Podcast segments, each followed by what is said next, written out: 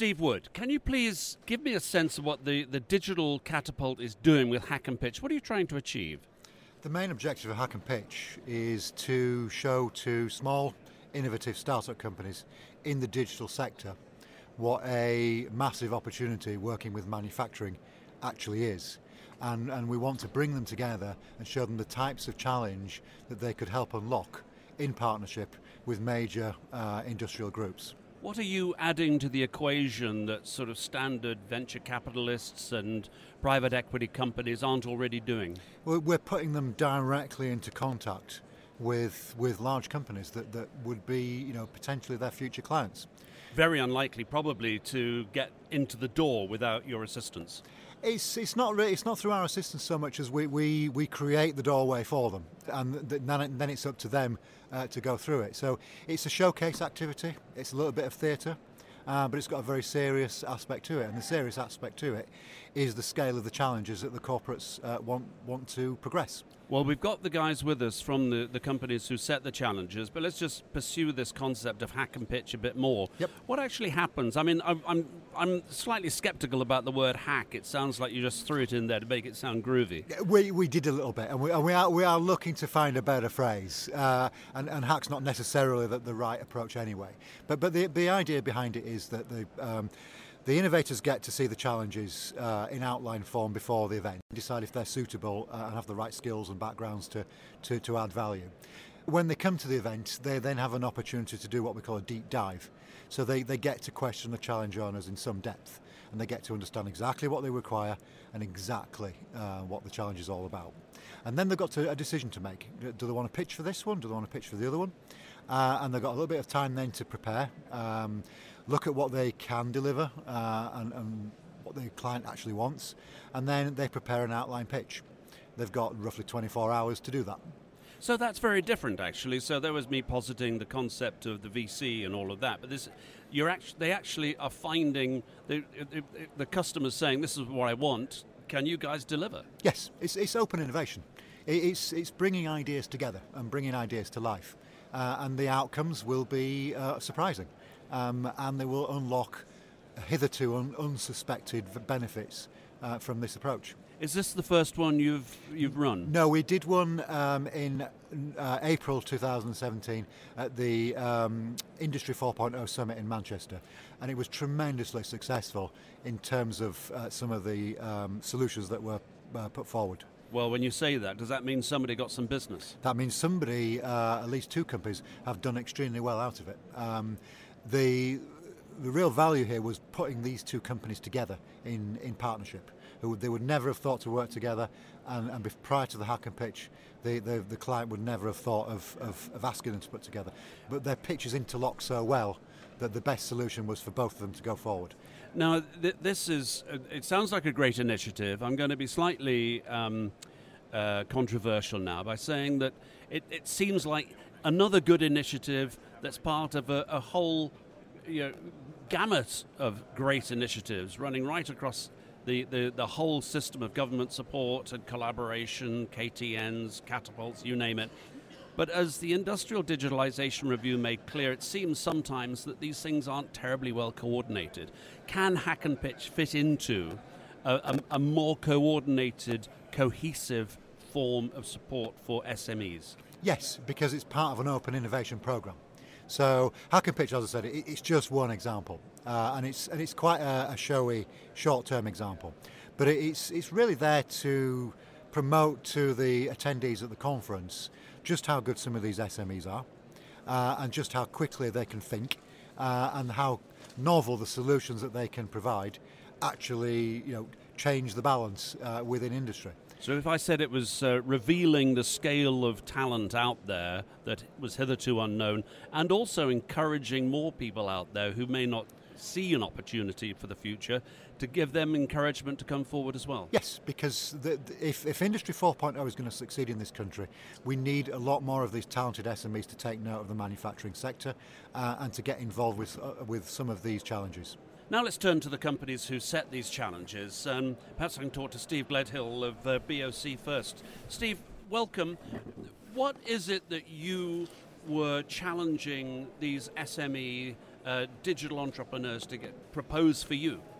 Okay, so um, so our challenge, BOC, is, is part of the Linde Group, which is a global industrial gases company. So the way we manufacture gases involves uh, lots of rotating equipment to compress the gases, expand the gases. And we have a range of equipment that um, uh, is of various ages from the 1960s right through to the to the current current day. And as you can imagine, the technology in the last 50 years has changed considerably.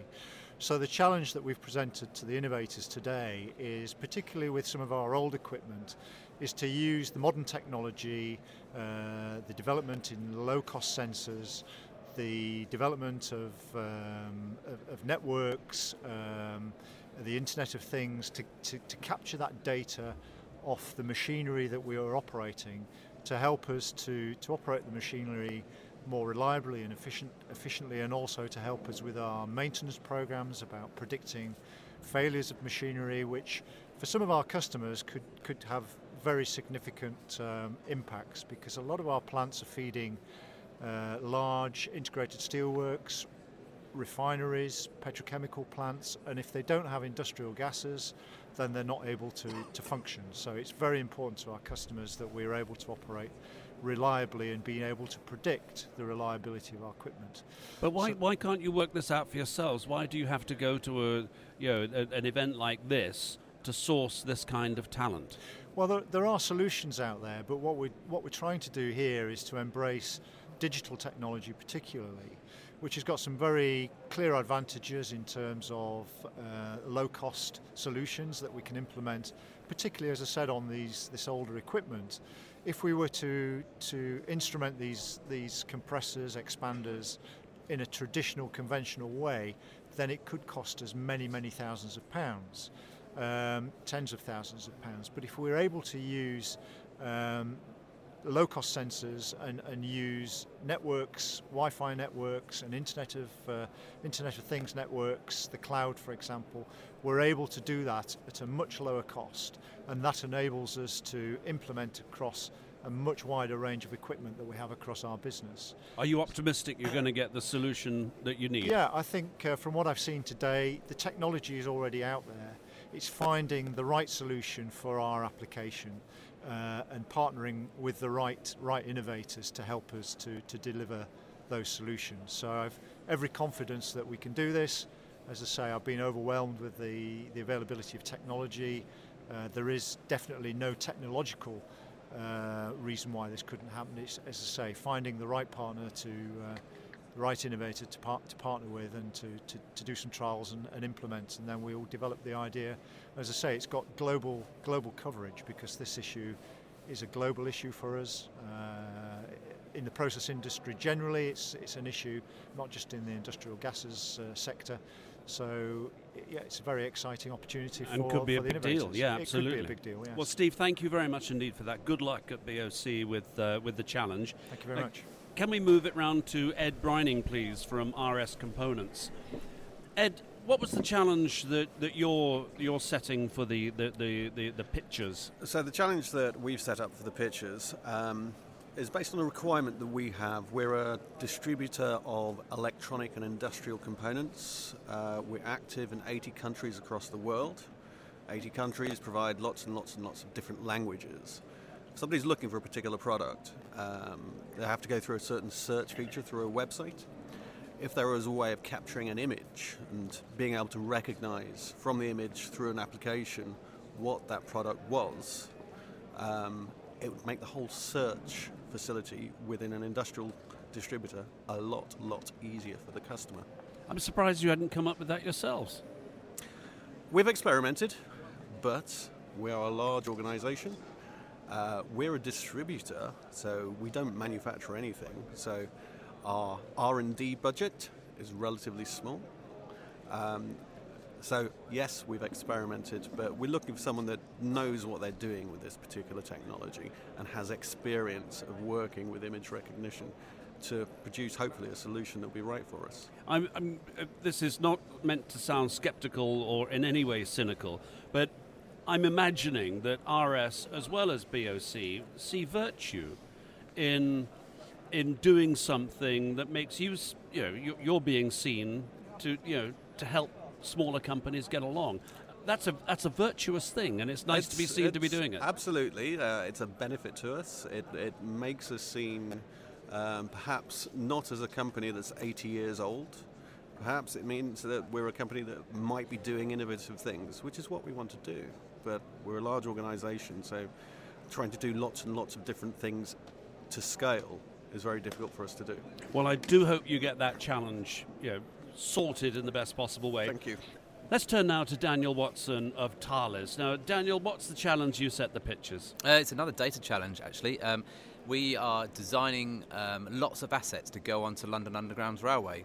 Currently, we, um, we, we place these assets in a, in a traditional measuring technique, which requires a lot of manual and uh, intensive measuring techniques that require checking and manual interventions. And this activity takes place overnight, where we only when the railway's shut, and that railway's only shut for three or four hours. We don't have a lot of time.